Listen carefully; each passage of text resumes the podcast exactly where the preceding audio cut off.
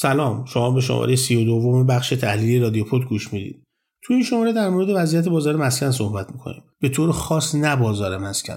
در مورد اینکه چطور مسکن از یک کالای مصرفی به یک کالای سرمایه‌ای تبدیل شده و از اون مهمتر اینکه چطور طبقه متوسط از معاملات بازار مسکن حذف شده و طبقه سرمایهدار و ثروتمنده که تقریبا میشه گفت توی بازار داره نقش اصلی و ایفا می‌کنه. بریم سراغ پادکست. به طور متوسط 35 درصد هزینه های زندگی مردم در ایران مربوط به بخش مسکن میشه. این عدد برای ساکنین روستا 17 درصده. بنابراین متوسط هزینه های مسکن در ایران در شهرها و روستاها به عدد 32 درصد می‌رسه که باز هم خیلی جاها کشورهای منطقه مثل کشورهای حاشیه خلیج فارس ترکیه اروپا امریکا و شرق آسیا بالاست. چطور؟ به خاطر اینکه اونجاها به طور متوسط 15 تا 20 درصد هزینه های زندگی مربوط به حوزه مسکن میشه. روند افزایش هزینه های مسکن از کل زندگی از دهه 80 شروع شده. تا قبل از دهه 80 مسکن درسته که اون موقع هم یک مسئله جدی در زندگی مردم بوده اما پدیده قامز و پیچیده به این شکلی که امروز وجود داره نبوده. البته از سال 86 قدرت خرید خانوارها به طور متوسط در تمام بخشها شروع به نزول کرد. ولی در مورد مسکن دهک های بالای درآمدی هزینه های بیشتری رو نسبت به دهک های پایین می‌پردازن. یک علتش اینه که اونا در واحد های لوکس در واحد های لوکستر با اجراهای بیشتر و امکانات متفاوتتر زندگی می‌کنن. شاید براتون جالب باشه که بدونید تو همین تهران و در منطقه الهیه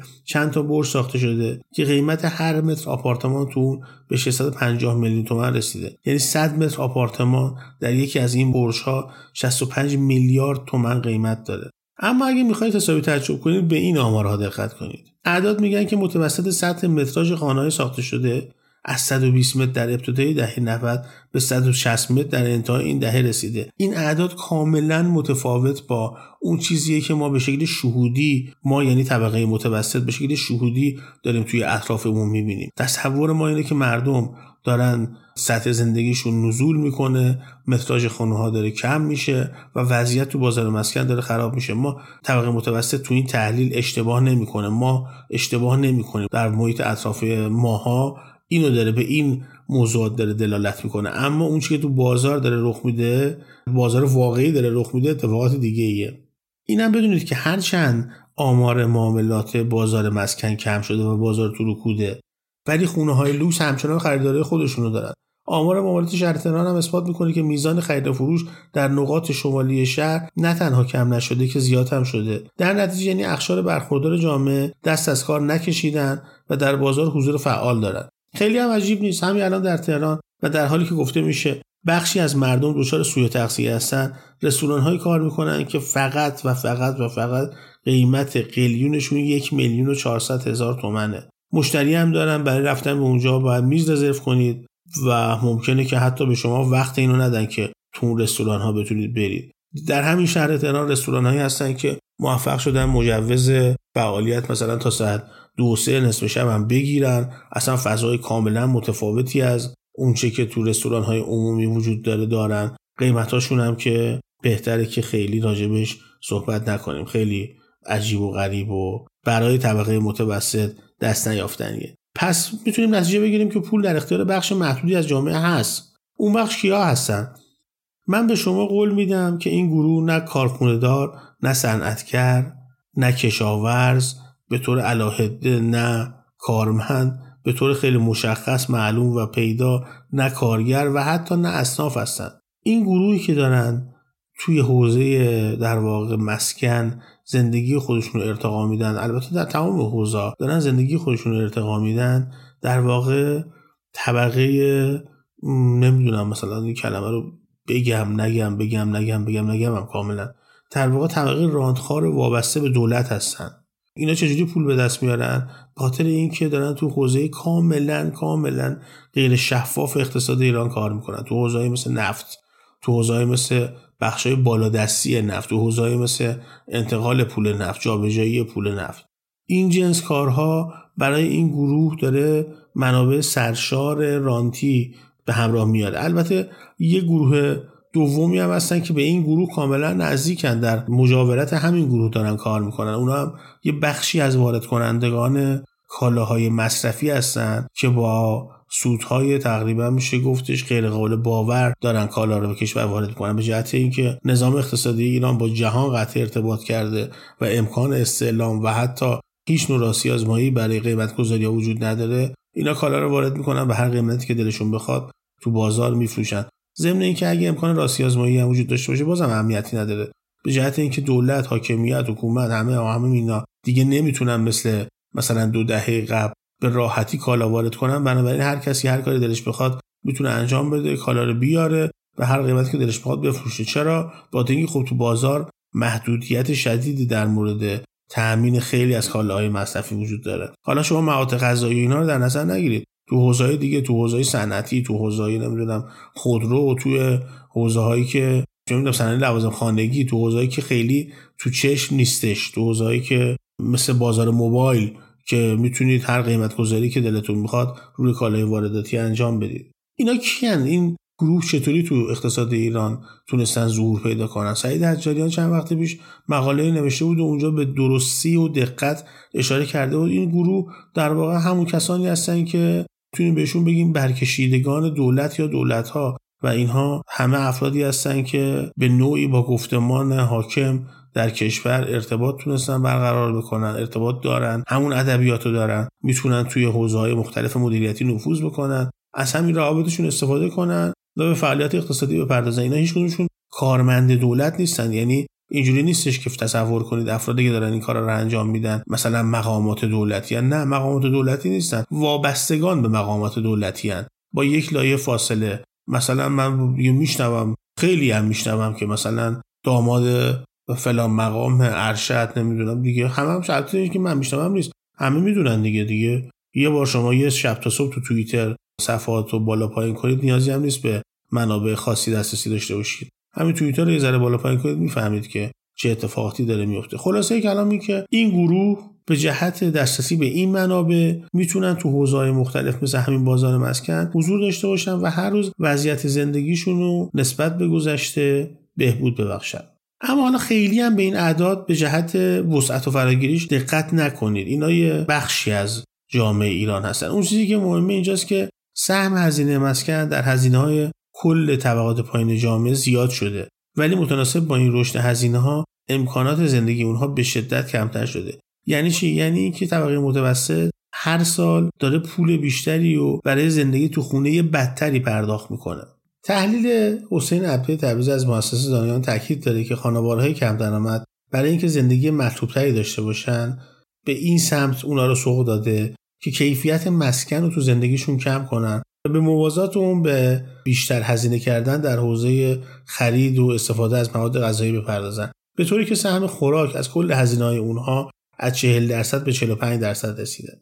همه اینا به کنار. مسئله اساسی اینه که اساسا اگه یه خانواده طبقه متوسط در تهران یا همون شهرهای بزرگ بخوان اقدام بکنن برای اینکه به زندگیشون یه سر سامونی بدن یا آرزوی خرید خونهشون رو برآورده کنن تو چه وضعیتی قرار دارن؟ الان هر خانواده تهرانی به طور متوسط اگر یک سوم از درآمدش رو پس انداز کنه بعد از 75 سال می‌تونه یه خونه بخره.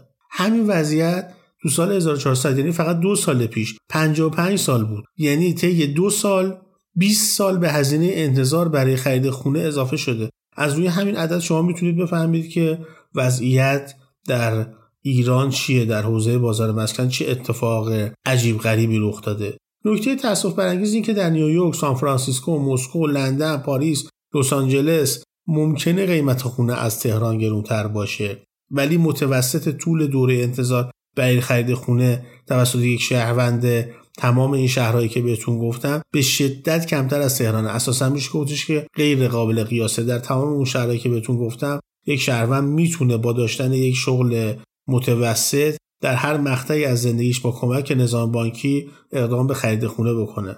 این هم بدونید که تحلیل نشون میده که متقاضیان مصرفی بازار مسکن کاملا از بازار بیرون رونده شدن و الان اونایی توی بازار مسکن معامله می‌کنن که هدف سرمایه گذاری دارن. یعنی یا ملک و پولی داشتن که می‌تونن تو بازار حضور داشته باشن همچنان حضور داشته باشن. البته آمارا نشون میده که سهم سرمایه گذاری در بازار مسکن هم تا یک دهه گذشته به شدت کم شده. فقط تو سالهای 92 و 93 یک مقداری سرمایه گذاری رشد پیدا کرد ولی بعدش بازم روند نزولی شد. سهم مسکن از کل تولید ناخالص داخلی هم به عدد 4 درصد رسیده. همین عدد دو سال پیش 7 درصد بود. سه سال پیش 10 درصد بود. یعنی اینکه مسکن داره در واقع حوزه سرمایه گذاری مسکن داره همینجوری کوچیک و کوچیک و کوچیکتر میشه. خریداران اصلی بازار هم فعلا به مستاجران تبدیل شدن. یعنی طبقه متوسط که موتور محرک رشد تو تمام حوزه اقتصادی به طور خاص در حوزه مسکن وضعیتی پیدا کرده که دیگه نمی‌تونه تکونی به این بازار بده. به خاطر اینکه خودش اساسا از این بازار حذف شده و تبدیل شده به یک در واقع جزء کوچک از این بازار. البته با همه اینها گفته میشه که همچنان دو میلیون 600 هزار واحد مسکونی خالی در کشور وجود داره. یعنی هنوز هم میزان عرضه از تقاضا بیشتره. البته اینم بدونید که بازار مسکن ایران به شکل عجیبی به خارج هم وابسته است. این یه مقدار شاید به نظرتون عجیب برسه ولی بعد نیست بدونید که سال 99 که انتخابات امریکا برگزار شد به سرعت بعد از مشخص شدن نتیجه انتخابات امریکا قیمت مسکن در ایران دو برابر رشد کرد. حالا سال بعد هم انتخابات در امریکا قرار برگزار بشه. اگر که تازه ما معلفه این که کسی مثل ترامپ تو انتخابات می‌تونه شرکت کنه یا نمی‌تونه شرکت کنه اینو از معادلات اون حذف بکنی در واقع باز هم با مسئله پیشیده و قامزی مواجه هستیم. اگر که چهره تونروی در امریکا به مقام ریاست جمهوری برسه معنیش اینه که توافقات هسته از اینی که هستن وضعیت بدتری پیدا می‌کنه حتی ممکنه وضعیت پیچیده‌تر و پیچیده‌تر بشه. از موضوع توافق فاصله بیشتری بگیریم. پیشیده و پیچیده‌تر می‌دونید برای چی میگم؟ یعنی که اصلا توافق رو فراموش کنیم وارد یه فاز متفاوتی بشیم. فاز خیلی بدتر و افزایش و شدت گرفتن تحریم‌های بیشتر. در این صورت خب بازار مسکن هم می‌تونه متاثر از این وضعیت بشه. البته امیدوارم که هیچ کدوم از این اتفاقات رخ نده. اما برگردیم به بازار داخل. تمام دولت ها به خصوص دولت 13 هم که اصلا یکی از شعارهای خودش رو گذاشته بود بر مبنای اینکه تولید مسکن به شکل انبوه بکنه و مردم صاحب خونه بکنه و و و و, تمام این شعارها تقریبا در بازار هیچ عمل مثبتی انجام نداده. البته خود دولت هم از همون شعار ساخت چند میلیون واحد مسکونی یک میلیون واحد در سال اینا به طور بسیار مشخصی عقب نشینی کرد و عملا کارنامه ای هم که تا حالا داشته این بوده که هیچ نزدیکی به تحقق اون شعار نداشته. عمل بسیار مشخصی هم برای اینکه بتونه مسکن انبوه تولید بکنه رو انجام نداده. در نتیجه پس یه بخشی از تمرکز دولت از حوزه ساخت مسکن رفته به سمت اینکه بتونه تسهیلات برای خرید مسکن مردم ایجاد بکنه. اما نتیجهش چی شده؟ نتیجهش این شده که الان کل وامی که داره برای خرید مسکن پرداخت میشه توسط بانک ها به خصوص بانک مسکن به طور متوسط 480 میلیون تا 500 میلیون تومنه. این عدد کمتر از 10 درصد هزینه خرید مسکن رو پوشش میده در کل کشور. اگه بخواید تهران و شهرهای مثلا مهم رو در نظر بگیرید که این میزان قدرت خرید این وامه به کمتر از 5 درصد می‌رسه. البته اون وام های جیاله و اینا رو بذارید کنار به خاطر اینکه اونا هزینه های خیلی بالایی دارن اصلا دسترسی و خرید خود اونا هم یک مسئله پیچیده ایه. باز داخل پرانتز بگم این 480 میلیون تا 500 میلیون تومن هم وام هایی که به شکل اسمی با نرخ سود پایین هستن. اما به صورت رسمی وقتی شما برید وامتون رو بخواید تصویه بکنید اون موقع است که می‌فهمید که چه بلایی سرتون اومده و چه کلاه گشادی سرتون رفته برای استفاده از این وام ها اینقدر اعداد متفاوتی و توی قرارداد شما قرار میدن برای اینکه بتونن در واقع نرخ بهره رو نرخ سود این وام ها رو به نرخ تورم نزدیک بکنن که تقریبا میشه گفت شما چندین و چند برابر اون چیزی که گرفتید و باید به بانک پس بدید. تا بتونید که سند خونتون رو آزاد بکنید. اینم بدونید که نظام بانکی ایران هر چقدر در مورد بدهکاران کلان رعوف و مهربون و خوش برخورده در مورد کسانی که وام مسکن می‌گیرن سختگیر و منظم و بسیار دقیقه. اگر که اختارهای مکرر به شما بشه و شما نتونید وامتون رو تصویه بکنید به سادگی آب خوردن واحدهای مسکونیتون رو به مناقصه می‌ذارن. جالب بدونید که اصلا یه بازار تو ایران وجود داره بازار خریدن خونه های مصادره ایه قیمت هایی که می‌ذارن فوق العاده باور نکردنیه. چرا این آگهی مناقصه رو شما نمی‌بینید؟ با خاطر که تو جاهای خاصی منتشر میشه که اساسا در موردش اطلاع رسانی نمیشه. مثلا می‌تونید شما برید اون جای خاص رو پیدا بکنید. می‌بینید که مثلا آگهی شده یه خونه ای توی مثلا منطقه پاسداران تهران 100 متر مثلا 3 میلیارد تومن این عدد با اون چیزی که قیمت بازاره به شکل فاحشی متفاوته. ولی خب کارشناس رسمی این قیمت گذاری رو می‌کنه. اونی هم که میاد می‌خره همون کسیه که مطلع قبلتر مطلع شده از اینکه این واحد در آستانه فروشه. اساسا بازار سیاه مسکن در ایران یعنی چی؟ بازار سیاه یعنی همین خرید فروش خونه های مصادره و از اون مهمتر مصادره خونه هایی که یه ذره وضعیت مشغولی دارن بازار بسیار بسیار خشن جدی و پرمنفعتیه که آدم های خیلی خیلی خیلی خیلی خاصی تو اون حوزه دارن فعالیت می‌کنن. اگر که یه زمانی واقعا امکانش وجود داشته باشه می‌تونیم یک شماره پادکست رو به این موضوع اختصاص بدیم. اما بهتون بگم که اصلا پرداختن صحبت کردن حرف زدن راجع به این موضوع یکی از مهمترین خط قرمزهای اقتصاد ایرانه به خاطر اینکه دیگه اونجا شماها یعنی گوینده اون کسی که داره حرف می‌زنه یا اون کسی که داره یک گزارش رو می‌نویسه عملا با شبکه مافیایی اقتصاد ایران طرفه که یک نفر یک جا یک هویت نیستش. افرادی هن که توی جاهای مختلف حضور دارن به خصوص توی نهادهای شبه دولتی حضور فعال دارن. و به طور فتول می‌تونن. موقعیت اون نویسنده گزارش رو از یک آدم عادی به یک متهم قضایی تبدیل بکنن. بگذاریم. حالا اگه یه وقت شد